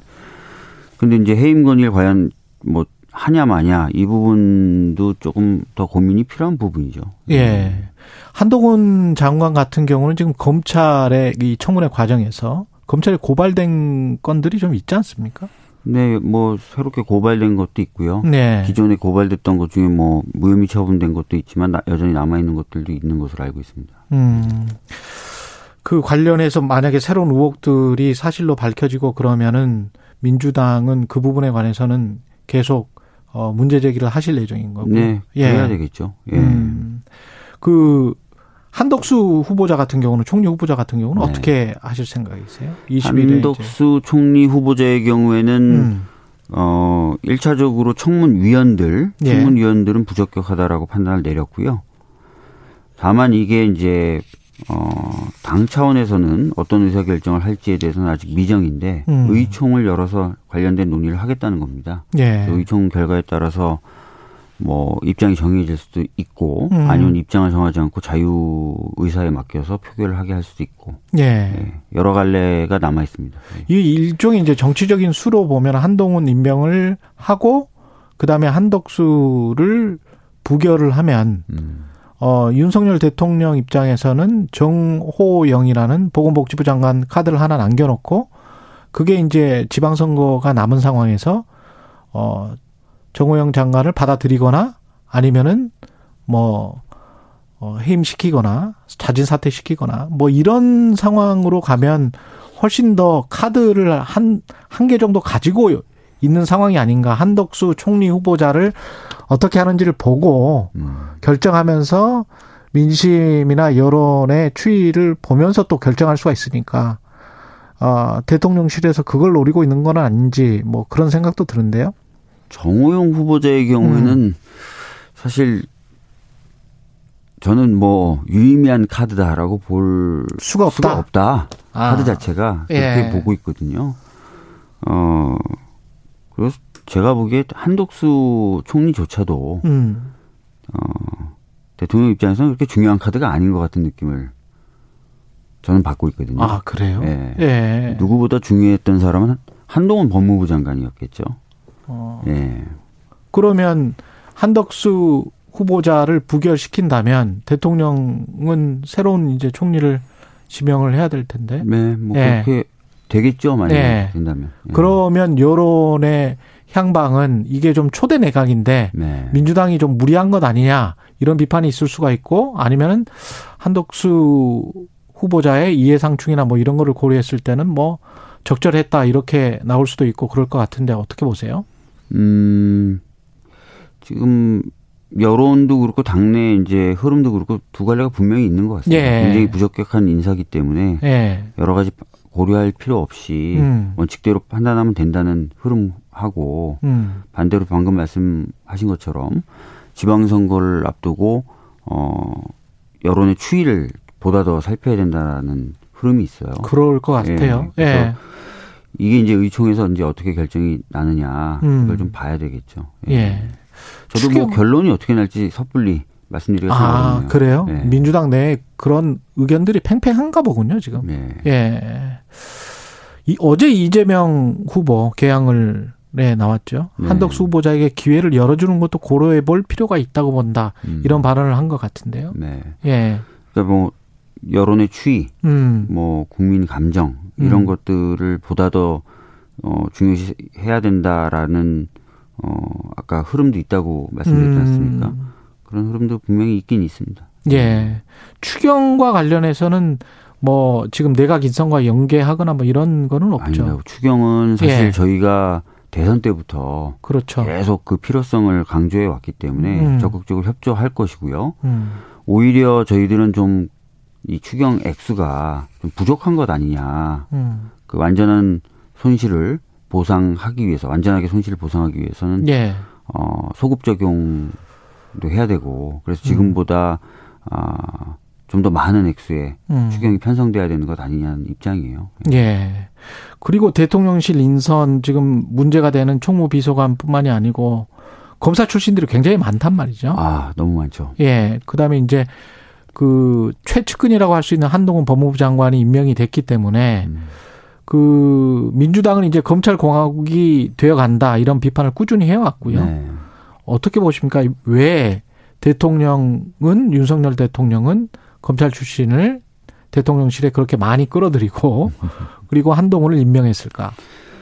뭐 윤석열 대통령이 정치를 지속적으로 해왔던 사람이 아니죠. 음. 최근에 정치를 시작한 사람이고 어, 사회 경험의 대부분이 사실은 검사였습니다. 예. 그리고 어, 검찰총장을 할 무렵 또는 그 전부터도 윤석열 사단이라고 하는 아주 독특한 그 인적인 네트워크를 가지고 있었죠. 그래서 음. 많은 비판을 받았는데 어, 정치 경력이 짧고 자기가 믿을 수 있는 사람이 적은 상황에서는 과거에 그 윤석열 사단이라는 사람들 쪽으로 눈이 갈 수밖에 없겠죠. 예. 그래서 그런 사람들 중용을 하는 것인데 문제는 이게 어떤 결과를 낳을 것인가에 대한 부분이에요. 음. 아시다시피 검사라는 직업은 어, 유죄냐 무죄냐 두 가지 네. 판단 기준만을 가지고 사람들 보고 음. 어, 그, 그렇기 때문에 어떤 어, 대화나 타협, 협치 이런 것과는 거리가 먼 직역이라고 할 수 있겠죠. 예. 예. 근데 이제 그런 사람들이 의사 대통령의 의사 결정 과정에 곳곳에 이제 포진하게 된다면 음. 사실상 이후 정치가 어, 그렇게 이제 유연하거나 부드럽지 않을 것이다. 이렇게 볼 수밖에 없는 것이고요. 음. 그래서 걱정인 겁니다. 예.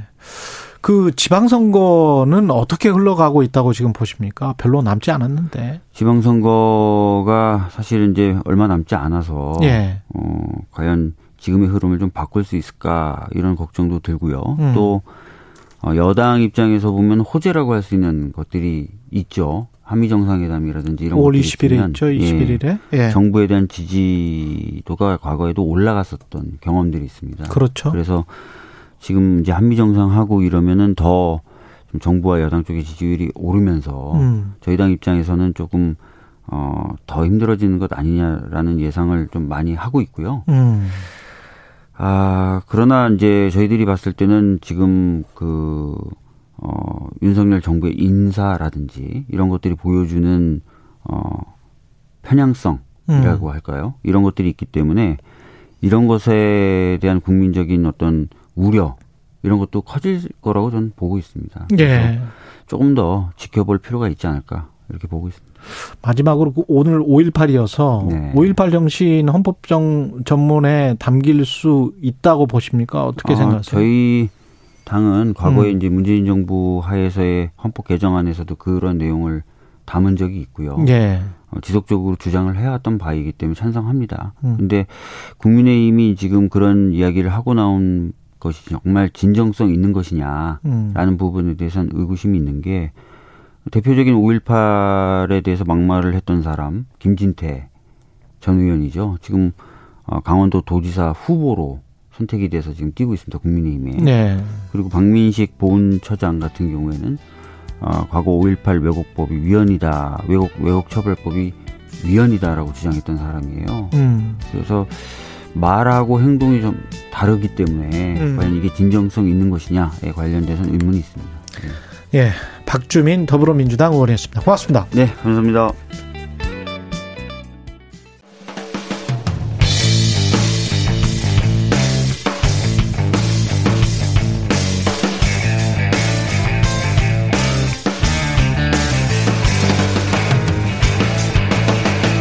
최경영의 최강 시사.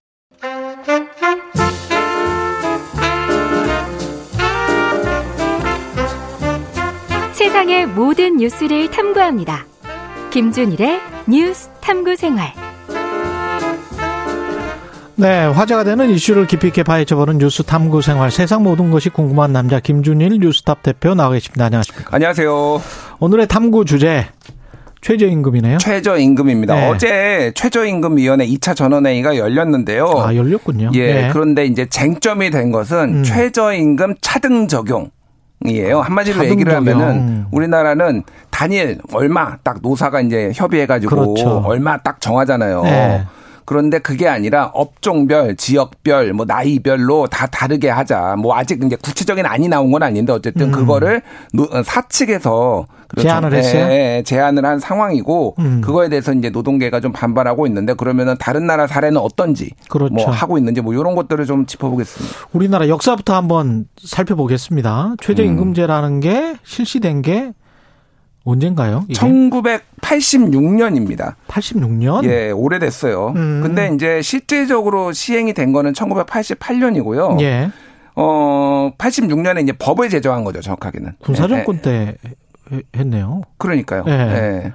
그러니까 이 복지제도라는 게 가만 보면 음. 군사정권 때 한 게 꽤 많아요.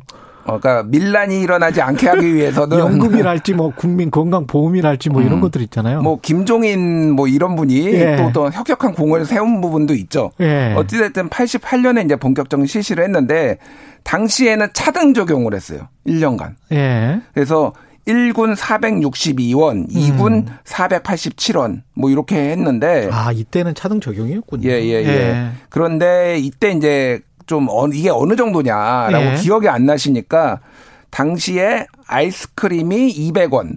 아이스크림 200원? 예. 자, 그리고 담배가 600원이에요. 88년도에. 그, 지금 4,500원이거든요. 예. 자, 지금 이제 9,160원이거든요. 예.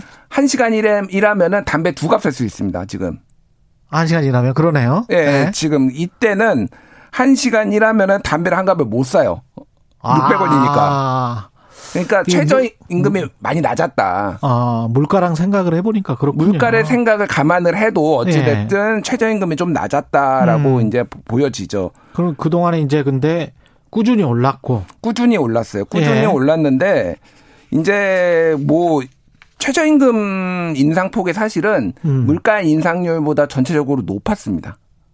그랬겠죠. 이렇게 못 따라갔는데. 그러니까 이 정도로 낮았으니까. 담배 한 값도 못 샀는데. 담배 한 값도 못 사니까. 예. 그래가지고 보통 보면은 뭐 정권마다 좀 차이가 있었는데 낮으면은 4%대, 음. 높으면은 한 7에서 8%대였는데 예. 가장 눈에 띄는 거는 박근혜 정부 때였어요. 박근혜 예. 정부가 굉장히 이 복지에 좀 인색하다라고 했지만은 실제 아니. 예전에 재정 확장 정책 보면은 돈 굉장히 많이 썼거든요. 그럼요. 박근혜 정부가 많이, 많이 썼어요. 많이 했으니까 예. 박근혜도 잘한 게 있다. 우리가 다시 한번 생각을 해봐야 되고요. 예. 박근혜 정부 때 평균 7.2%가 올랐습니다. 음. 근데 맞아요. 예, 예. 예. 그러니까 7.4% 예. 평균. 근데 문재인 정부 때 음. 굉장히 막 최저임금 많이 올렸잖아요. 첫해 2018년에 이 16.4%가 오르면서 소득주도 성장 막 이렇게 됐잖아요. 그랬죠. 근데 그 다음에 10.9, 그 다음에 2.9, 1.5 이렇게 돼가지고 평균을 내보니까 박근혜보다 낮았다. 그러니까 낮았다? 예, 예. 그러니까 예. 문재인 정부는 7.2고요. 7.2. 예. 박근혜 정부는 7.4입니다. 아, 7.2, 7.4. 오히려 예. 박근혜 정부가 높았다. 박근혜 정부가 높았는데 어찌 됐든 예. 전체적으로 보면은 굉장히 7%대가 유지가 됐는데 어. 지금 최근에는 굉장히 낮아졌고 이 그러니까. 최근 10년 동안은 7%대가 유지가 된 거네. 그렇죠. 예. 그랬, 그랬는데도 불구하고 만 원이 안 되는 거네요, 지금. 만 원이 안 돼. 9,160원이고. 예. 사실은 문재인 대통령의 공약으로 음. 2020, 2020년까지 사실은 만 원을 만들겠다라고 그랬어요. 문재인 대, 그 후보의 그랬죠, 공약은. 그랬죠. 그리고 나머지 후보, 어, 저기 홍준표 후보를 빼고는 대부분 2022년까지는 만 원을 만들겠다라고 했는데. 본인 퇴임할 때까지는. 예, 예. 모든 그게 이제 공약이었는데 안, 안 지켜진 거죠. 뭐, 어찌됐든 지금까지. 음, 그렇죠. 음. 예. 이게 지금 항상 뭐 사측과 노측 이게 삽바 싸움을 하는데 음. 이것도 마찬가지겠습니다. 올해도. 올해도 마찬가지죠. 네. 그래서 보통은 이제 노측 그 위원들이 다 퇴장합니다. 협상을 하다가 안 되고 그리고 정부가 사측의 손을 들어주면서 예. 땅땅땅 이렇게 되는 경우가 굉장히 많았어요. 이게 원만하게 합리적 뭐 합리적인 거는 모르겠는데 어떻게 음. 원만하게 된 적은 거의 한 번도 없다라고 예. 보시면 될 것 같은데 올해도 지금 이제 인상률도 인상률인데 앞, 앞에서 말씀드렸듯이 차등 적용을 할 수 있느냐 하 진짜 하게 되느냐 요게 지금 초유의 관심사가 된 거죠 그러니까. 근데 지역별 업종별 차등 적용이라는 게 이게 굉장히 땅덩어리 크고 음. 뭐 이렇게 처음부터 지방 자치가 있었던 나라들은 그렇게 하는 나라들이 많긴 한데. 예. 그러니까 가능하겠습니까 한국이? 지역별 이제 다른 나라 사례를 좀 말씀드리면은 예. 지역별 아니면은 뭐 업종별로 이제 차등 적용을 하는 나라가 미국, 그렇죠. 캐나다, 예. 그리고 일본, 그리고 뭐 벨기에 뭐 이런 나라들이 있어요. 미국 같은 경우는 뭐 그냥 한 기업이 우리는 최저임금을 얼마로 할래? 아마존 같은 경우에 그렇게 그냥 선포를 해버리고 말아요. 뭐, 이 미국은 예. 연방제 국가니까 지금 말씀하셨다시피 나라가 예. 크면은 지, 지, 지방자치가 굉장히 발달하잖아요. 그렇죠. 미국 같은 경우에 아예 뭐 유나이티드 스테이트잖아요. 그렇죠. 연합 연방 국가잖아요. 그러다 그렇습니다. 보니까 주별로 최저임금이 다 다르고요. 음. 주별에서도 심지어는 예를 들면 뉴욕 같은 경우에는 시간대별로도 최저임금이 다르고 그렇습니다. 낮에 일하나 밤에 일하나 뭐 이런 것도 다르고요. 예. 숙련도에 따라서 다르고 음. 굉장히 복잡해 근데 음. 연방이 최저임금을 결정을 해주긴 합니다. 음. 근데 그 수준보다는 훨씬 높은 거죠. 예를 들면은 지금 캘리포니아주 같은 경우에는 15달러예요. 그렇죠. 예. 네. 그러니까 이게 연방에서는 한 제가 8불, 정확하게 8불, 9불, 9불 뭐요 정도인데 그 낮았어요 굉장히. 예, 예. 예.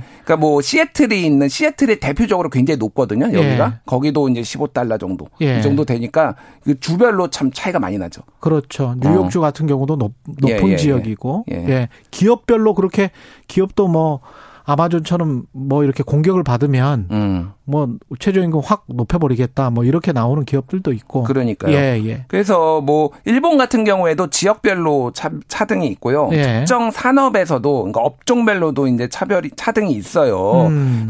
일본도 우리가 생각하는 것보다 훨씬 큰 나라고 굉장히 큰 나라죠. 길죠. 예, 예. 아니, 땅덩이도, 나라가. 땅덩이도 뭐 한국의 한 네, 네 배? 남한의 네 배 정도 음. 되니까. 예. 그리고 그 여기는 또 지방 자치가 굉장히 발달해 있잖아요. 예. 그러니까 지역별로 이제 옛날에 쇼군들이 있었던 이런 맞다. 전통들이 있어서 예. 이렇게 좀 지역별로 하는 게 있어요. 근데 음. 예를 들면은 중앙 집권이 강한 나라들, 프랑스, 뭐 이런 나라들은 정부에서 결정해 버립니다. 다. 한국. 예, 한국. 예. 뭐 이런 나라들은. 그러니까 음. 이제 이게 나라별로 좀 차이가 있다라고 하는 거고. 때문에. 지금 예. 이제 이정식 이제 장관이 이제 후보 시절 청문회 때 얘기를 한 건데 예. 지역별 차등 적용은 현행법상으로는 불가능하다라고 법을 고쳐야 돼요. 그러니까. 아, 그렇군요. 예, 예. 예. 그런데 이제 뭐 이를테면은 업종별, 업종별 차등 적용은 최저임금위원회 위원들이 심의해서 결정하면은 가능하다. 라고 해서 이를테면은 아. 어, 전라도와 경상도와 서울이 다른 거는 어렵지만은 최소한 아. 업종별로 요식 업계 아. 예를 들면 뭐 이를테면은 뭐산뭐 뭐 반도체 업계 예를 들면 뭐 그렇죠. 이런 식으로는 다르게 할 여지가 지금 남아 있어서 그게 이제 핵심이 되는 거죠 그러니까. 그러니까 노사 정의에서 음. 알아서 할 수 있는 할 수 있다. 음, 할 수 있다라고 본인이 개입하지는 않겠다. 할 수 있다 여지를 남겨뒀지만은 정부의 의지가 얼마나 강하느냐가 이제 관건이 되는 거죠 이게. 그리고 노사정의 정의 또 정부니까요. 그죠? 그러니까요. 예. 예. 이동원님이 최저임금 근로자위원 을과 을의 대결과 갈등으로 모른 것 같다. 음. 뭐 이런 말씀을 하셨고, 그 다음에 그 최저임금 수준 자체를 감당 못하는 일부 업종이 있다. 그래서 1723님은 그래서 업종별로는 좀 차등 적용해야 된다. 특히 이게 중소상공인들 식당 하시는 분들이 이런 주장을 하시는 것 같은데. 그러니까 이게 한국이 음. 좀 다른 나라도 그렇지만 한국은 좀 독특한 게이 예. 산업의 이중 구조가 있잖아요. 소위 말해서 수출 산업의 양극화. 양극화. 예. 그러니까 이제 수출 대기업 같은 경우에는 연봉도 높고 음. 그리고 뭐 최저임금을 적용을 해도 그거보다 훨씬 더 많이 받고 예. 뭐 이런 상황인데 이 뭐 중소기업 내수 중소기업이라든지 요식업, 서비스업 같은 경우에는 굉장히 이 소위 말해서 이 생산성이 좀 낮으니까 이 음. 마진율이 낮다 보니까 이게 좀 어려움이 있는 거죠. 그래서 요식업계에서 특히 이제 많이 이런 거를 지금 서비스업 중에서 많이 이제 요구를 하는 상황이에요. 네. 그게 근데 이게 그 말씀하신 대로 이제 자영업자와 이를테면은 뭐 알바생의 갈등으로 이게 비화될 가능성 뭐 이런 것도 이제 배제를 할 수가 없는 거죠. 근데 최저임금 한참 오를 때 그런 이야기 많이 했었잖아요. 음. 사장님이 가지고 가는 돈이 더 적을 수 있다. 뭐 그때 기사도 한참 나왔는데 네. 편의점 업주가 편의점 알바보다 덜 가져간다. 그때는 이제 그게 사실은 그 최저임금의 문제도 있었지만 그거보다는 과당 경제 편의점이 이제 거리 제한이 없어지면서 막막 그렇죠. 막 들어서 우후죽순처럼 들어섰거든요. 그때 뭐 그런 그렇죠. 얘기들이 어쨌든 있으면서 이제 체인 대기업들만 다 돈을 가져가고 뭐 그런 게 있었습니다. 그런 예. 구조적인 문제가 있어요. 예. 그래서 뭐 아까 전에 제가 조금 말씀드렸는데 영국 같은 경우에는 지역별로는 없는데요. 나이별 로 음. 차등이 있습니다. 예를 들면은 25세 이상, 21세에서 24세, 18에서 20세, 16에서 17세별로 나이별로 차등이 있어요. 나이별로도? 예. 예. 칠레 같은 경우에도 18세 이상에서 65세까지는 네, 단일하게 적용이 되는데 18세 미만, 65세 이상은 최저임금의 75%만 지급하면 됩니다. 음. 이런 식으로 숙련도에 따라서도 다른 나라도 있기는 해요. 예. 근데 뭐 한국에서 그게 이제 가능할 것인가 뭐 그런 뭐 문제가 있죠. 평등 의식이 굉장히 강한 한국에서 내가 나이 먹었다 65세 이상이라고 내가 어 최저임금을 덜 받아 이렇게 했을 때는 난리가 날 수도 있다. 뭐뭐 뭐 이런 음, 거죠. 너무 또 나이가 어리다고 최저임금을 덜 받아 뭐 이러면은 또 반발을 할 수도 있고. 음. 근데 어떤 게 합리적인지는 참 각자의 관점에 따라서 너무나 다르기 때문에 예. 제가 속으로 생각하는 합리적인 게 있긴 있습니다만은 차마 말씀은 못 드리겠네요. 아, 예, 예. 말해 주세요. 지금까지 매번 코너 때마다 할수 아, 말씀하시는 아니 이거는 너무나 이해관계가 너무나 커서 제 의견도 말씀드리겠습니다. 이런 결과는 결과적으로 나오는 게 있어요. 가령 음. 중고등학생들이 그래도 집안이 좀 사는데 음. 아르바이트를 해서 30만 원을 벌어자, 벌잖아요. 예. 그러면은 우리가 가구 분포 조사를 할 때 소득 분포 조사를 할때 네. 그게 좀 격차가 벌어지는 이유가 그래서 진 뭐 이렇게 뭐 뭐라고 하죠? 우리 그 소득 분배 이게 음. 오히려 소득 불평등이 늘어나 버리는 이유가 최저임금을 획일적으로 적용함으로써 예. 그럴 가능성은 조금 조금씩 있습니다. 실질적으로도 음. 보면 그래서 전체 가구를 놓고 생각을 해본다면 이게 나이가 어리든 나이가 아주 고연령이든 해가지고 획일적으로 9천 원 음. 이게 오히려 소득 분배를 악화시키는 결과로 가져올 수도 있다. 음. 이를테면 네. 말씀하시는 거는 음. 이를테면은 음. 더 숙련된 젊은 사람들을 쓰려고 하다 보니까 그렇지. 뭐 그러니까 오히려 그 고용에 있어서 문제가 발생할 수도 있다라는 거예요. 그 고령층이나 아니면 미숙년 그 뭐 역으로 보면 그렇게 될 수도 있어요. 예. 예, 예, 예. 예. 음. 그런데 이제 결, 결과적으로 보면 소득 분배가 가구별로 봤을 때는 악화돼 버릴 수 있다. 똑같이 적용을 해 버리면 예, 지금 현재 시스템이면 음. 그래서 그런 문제는 부작용은 항상 발생을 해왔다는 거죠. 예. 예. 근데 이제 이 최저임금 제도라는 게 음. 국가가 임금의 최저순을 정하고 이를테면은 이 사람들 노동자가 최저 생계를 할 수 있게 하는 그 금액이거든요. 갓 이거 개념 자체가. 그렇죠. 그러니까 최저 생계를 할 수 있는 게 그러면 사람마다 다르냐라는 그것도 뭐 그게 이제 근본적인 요 취지하고 이제 배치되는 거죠. 그러니까. 네. 그러니까 누구는 그러면은 내가 한 30, 네. 35세면은 굉장히 음. 많은 최저 생계비가 필요하고 뭐 음. 뭐덜 하고 뭐 이 차이가 있느냐 이게 그러니까 가치의 개념도 사실 있어서 어려운 부분이긴 한데 그 혼자 사는 만약에 음. 그 1인 가구고 뭐 거의 뭐 아동이나 청소년이 가정을 이끌어 가야 되는 경우다. 예. 그러면 전혀 또 상황이 다르죠. 그렇죠. 예. 그러니까 사실은 최저 임금으로 모든 문제를 풀 수는 없고요. 그렇게 풀어서도 안 됩니다. 다른 뭐 복지 제도가 이거를 많이 보완을 해줘야 되는 건 맞는데 예. 어찌됐든 지금 어떤 생산성의 문제에 있어서 분명히 그러니까 업종별로 차등이 있기 때문에 그 부분을 조금 고려를 해볼 때는 오지 않았나라는 저도 조금 한번 사회적 합의를 한번 이끌어 볼 필요는 있지 않나 그런 생각은 들어요. 그러니까. 고민스럽습니다. 지금 예, 예. 굉장히 많은 댓글들이 있는데 김지훈님은 생계형 자영업자들 문제 음. 최저임금 너무 많이 올리면 부작용 심할 것 같다. 고춘자님은 농업인인데 이게 진짜 인력이 필요하잖아요. 음. 근데 외국인들 같은 경우 뭐 많이 필요하고 그런데 물가 폭락하면 농산물 가격은 못 받고 이게 너무 힘들다. 음. 인력 구하기도 힘들고 9613님은 식당 아르바이트 하는 사람인데 최저임금 차등 적용 받으면 벌써부터 서금퍼진다. 음. 이분들은 이제 완전히 또 생존이기 때문에 네. 어 제이님은 애초에 노동자를 보호하기 위한 취지. 음. 그게 최저임금인데 그 취지를 고려해서 금액과 방식을 결정해야 된다. 음. 이거 다 맞는 말이에요. 다 맞는 말이에요. 다 맞는 말이라서 뭐라고 주장하기가 힘들다니까요. 청취자분들이 제일 똑똑하시고요. 네. 다 맞는 말인데 어쨌든 지금 한번 논의 테이블에 오를 상황이 됐고 한번 얘기를 해볼 때는 됐다라고 저는 생각을 합니다. 그 부분에 아, 있어서 참 고민스럽네요. 예. 예. 예. 협상 잘 하셔야 될 것 같습니다. 예, 조정 잘 하셔야 될 것 같고. 김준일 뉴스톱 대표였습니다. 고맙습니다. 감사합니다. KBS 1라디오 최경련의 최강시사 듣고 계신 지금 시각 8시 45분입니다.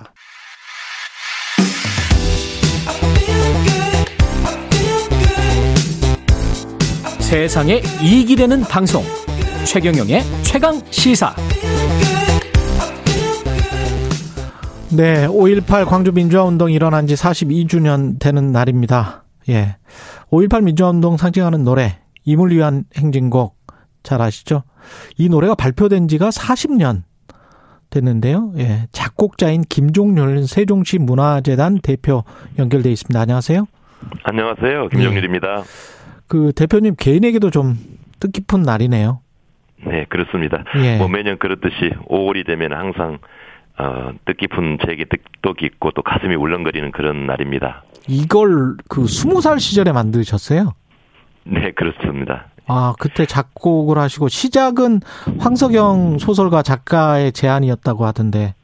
네, 당시에 그 황석영 작가가 광주에 살고 있었거든요. 아. 그래서 이제 많은 문화패들과 소통을 하고 있었는데, 예. 이제 5.18 그날이 이제 82년이니까 음. 2주기를 앞두고 이게 우리가 아무것도 안 하고 있을 수는 없지 않느냐. 음. 아, 그럼 뭔가 기념하는 걸 만들자 해서 노래극을 만들기로 했는데, 네. 어, 그러면서 자연스럽게 이제 2개월 전에 있었던 그 영혼 결혼식, 윤상원, 윤상원. 여사와 예. 박기순 씨 음. 영혼 결혼식이 있다는 이야기를 듣고 음. 음 그걸 소재로 해서 노래극을 만들자 해서 노래극을 만들었죠. 음. 그, 그 속에 그 속에 있었던 거죠. 나온 노래가 이제 니무리엔 행진곡입니다. 그래서 이 단조군요. 제가 고민을 많이 했었죠. 예. 원래 보통 행진곡은 다 장조곡인데. 그러니까. 예. 네, 단, 어, 단조가 가능할까 음. 했는데 이게 만들어 놓고 보니까 의외로 이게 또 좀 장중한 맛과. 그렇죠. 어, 예, 그런 의미가 잘 맞아 떨어지다고 느꼈습니다. 예. 서글프고 그런 영혼 결혼식이라서 그렇게 만드신 것 같은데 오히려 네. 이제 그게 영원히 기억되는 곡이 돼가고 있습니다. 예. 네. 노래의 의미는 어떤, 어떤 거라고 보세요? 네, 저는 개인적으로 이 니무리안 행진곡은 5.18을 상징하는 노래이기도 하지만 예. 제가 개인적으로 항상 세 단어로 니무리안 행진곡의 의의를 설명합니다. 그 세 단어가 뭐냐면은 존경과 찬사와 그리고 각오라고 합니다. 음. 제 스스로한테 잊지 않으려고 존창각 존창각 하는데요. 네. 그 어려웠던 시절에도 그 죽음을 앞두고 정말 두려웠던 시절인데 그렇죠. 어, 민주를 위해서 이렇게 뛰어나갔던 그 희생을 하셨던 분들에 대한 존경 그리고 영원 그 소재가 되었던 죽음을 뛰어넘는 사랑에 대한 그 찬사 그리고 앞으로 이런 역사가 되풀이되지 않기를 바라지만 우리는 또 모르지 않습니까? 그래도 역사는 가끔 아유. 그렇게 행동하지 않으니까요. 그래서 그러더라도 그때도 예. 이분의 행진곡 부르면서 절대 물러서지 않겠다는 각오. 음. 그래서 존경과 찬사와 각오 이렇게 제가 세 단어로 설명을 합니다. 존창각, 존창각 저도 외워야 네. 되겠습니다. 존경, 네, 저도 찬사, 하려고 그렇습니다. 각오. 예. 찬사와 각오. 예. 그, 5.18 기념식에서 사실은 이 행진곡이 재창될 때 안 불렀던 정치인들도 있었고 한참 네. 논란이 네. 계속되고 그랬었습니다. 그 역사가. 네, 참 예. 안타까운 역사였습니다. 음. 사실은 뭐 어떻게 보면 가장 간단한 상식적인 일인데요. 네. 뭐 오래 전부터 그 유족들하고 국민들이 기념식에서 이 노래를 재창으로 불렀는데 음. 그러면 구체창으로 부르는 것이 상식이고 그렇게 해주면 되는 겁니다. 음. 그런데 이것을 자꾸 어, 다른 각도에서 해석을 하고 억압을 하려고 하니까 예. 이런 이상한 문제들이 많이 생겼던 것이죠. 예, 그게 또 이 노래 자체를 어떤 그 이념적으로 보고 네. 재단하고 윤색하고 낙인 찍고 그랬던 역사가 분명히 꽤 오랫동안 존재를 했었거든요. 맞습니다. 너무 예. 안타까운 일인데요. 예. 니맹을 니무리안 행진곡을 너무나 많이 정치적으로 이용을 했죠. 음. 어 사실 뭐 아시다시피 니무리안 행진곡은 불순한 노래가 아니고요. 예. 뭐 색깔이 있는 노래가 아니고 예. 어, 단순히 설명하면 5.18 희생자를 추모하는 노래이고 음. 또뭐 민주주의를 열망하는 그런 노래이지 여기에 무슨 뭐 사상이 생기고 무슨 이상하니 뭐좀뭐 빨간색을 열려고 그러고 자꾸 그런 그 걸 이용하라는 세력들이 있었는데요. 예. 뭐 이제는 이제 그런 일이 없기를 바랍니다. 예. 일단은 윤석열 정부 출범하고 네. 이 국민의힘 의원들 대부분이 이제 동참을 하기로 해서 그다음에 이제 뭐 네. 뭐 당연히 뭐 재창하겠다 이런 이야기가 들리니까 네. 상당히 이제 분위기는 좋아진 것 같습니다. 네, 우선 저도 그런 뉴스를 봤는데요. 어, 뭐 당연히 환영하는 어, 입장이고요. 추후로도 어, 우리 윤석열 정부가 어, 진정으로 이제 5.18과 또 니문의 행진곡을 기념하는 그런 정부가 되기를 바랍니다. 예. 이게 저 헌법 정신에도 헌법 전문에도 좀 넣어지기를 바라시죠? 네, 본인이 그렇게 또 약속하셨지 않습니까? 예. 네. 그래서 당연히 그렇게 되리라고 믿고 있고 가능한 빨리 했으면 좋겠습니다. 네. 그때 20살 때라고 말씀을 하셨는데 그때 광주에 계셨던 거잖아요. 그렇습니다. 제가 대학교 3학년이었죠. 어. 어, 뭐, 그렇게 용감하지는 못해서 앞장서지는 못했습니다만은, 그, 10일간의 그 모든 항쟁 기간을 처음부터 끝까지 제가 다 보았던 사람이죠. 예. 광주에서 그러면 대학을 다니셨던 거예요, 아니면? 맞습니다. 전남대학교를 다니고 있었습니다. 아 그렇군요. 앞장서지는 네. 못했지만 그 상황은 다 지켜보셨고. 네. 그리고 그걸 이제 곡으로 만드셨었군요. 네, 아무래도 제가 이제 노래를 좀 만드는 재주가 있어서 음. 그 어, 처음부터 끝까지 봤던 그런 것들이 제 몸속에 박혀 있다가 아마 니무리의 행진곡으로 표현되지 않았나 싶습니다. 근데 당시에 이 광주 상황을 왜곡했던 그 보도들도 굉장히 많고 아직도 왜곡하고 있는 사람들이 많아서 네, 네. 당시 상황을 좀 말씀을 해 주세요. 네, 아, 그, 어, 그 당시 상황은 정말 어목에, 아, 정말 무서웠었습니다. 예. 어, 나라를 지키라고 세금을 해서 했던 군인들이, 저도 처음에는 이 군인들이, 음. 어, 뭐, 이렇게 특수부대 그 공수원 그런 건지 몰랐어요. 예. 근데 너무나 정말 이해할 수 없을 정도로 참담하게, 어, 시민들을 두들겨 패고 때리는 걸 보면서 너무나 깜짝 놀랐어요. 어, 나라를 지키라는 군인들이 왜 이렇게 시민들을 죽이는가. 정말 분노했었죠. 음. 그리고 또 좌절했었고요. 예. 또 이기지 못했던 그런 음, 아픔이 너무 컸었고요. 음. 그리고 나중에 결과적으로 끝나고 나니까 수없이 많은 친구들, 후배들, 선배들이 아, 돌아가셨는데 살아남았다는 그런 어떤 부채감, 죄책감이 굉장히 많이 있었죠. 음. 아, 저는 다행히 니무리안 행진곡을 만들어서 어, 제 마음속에 조금의 위로가 됐었던 그런 예. 기억이 생생합니다.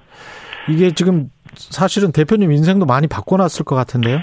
맞습니다. 제가 뭐 지금도 많이 부족하긴 하지만 이 니무리안 행진곡이 어, 전국적으로 불려지면서 많은 사람들이 이 노래를 따라 부를 때 제 스스로에게 이야기를 했죠. 예. 니무리안 행진곡 작곡자로서 어, 부끄럽지 않게 살아야 된다 음. 하는 그런 그 제 삶의 지침이 되었다고나 할까요? 그런 예. 노래죠. 네. 예. 존창각 존창각 예, 네, 계속 네. 예, 존경 찬사하고 네. 이5.18 민주화 운동의 예술적 형상화를 위해서 다른 노력도 좀 하고 계시다고 들었습니다. 네, 지난 한 5년 동안 6년 동안 제가 저 제가 참여를 해서 어 니무리안 행진곡 어 세계화 대중화 아 사업을 진행했었습니다. 음. 그래서 어 결과 한 8편의 교향시 교향곡이 만들어졌고요. 어, 다음에 또 그 뮤지컬, 대형 뮤지컬 한 편이 지금 만들어졌습니다. 예. 그렇지만 이제 아마 프랑스 대혁명 역사에서 나오다시피 저는 5.18과 같은 그런 항쟁의 역사는요, 정치나 교육의 영역에 머물러서는 안 됩니다. 왜냐하면 굉장히 위험하거든요. 예. 언제에 따라 또 바뀌어질 수도 있기 때문에 음. 그래서 프랑스 대혁명처럼 문화 예술로 승화된 그런 역사만이 용서한다고 믿고 있습니다. 그래서 앞으로도 예. 이런 노력을 계속할 것이며 어, 윤석열 정부가 이렇게 또 5.18을 어, 기념하고 인정하고 또 진정으로 이렇게 여러 가지를 어, 해 나간다면 이런 문화 예술적 형상화 작업에 많은 힘을 좀 기울여 주셨으면 어, 하는 뭐 부탁 바람. 바람이 있습니다. 네. 예, 알겠습니다. 여기까지 듣고요. 김종률 네. 세종시 문화재단 대표였습니다. 고맙습니다. 감사합니다. 예, 끝으로 임을 위한 행진곡 들으면서 끝내겠습니다. 5월 18일 최경령의 최강 시사였습니다. 고맙습니다.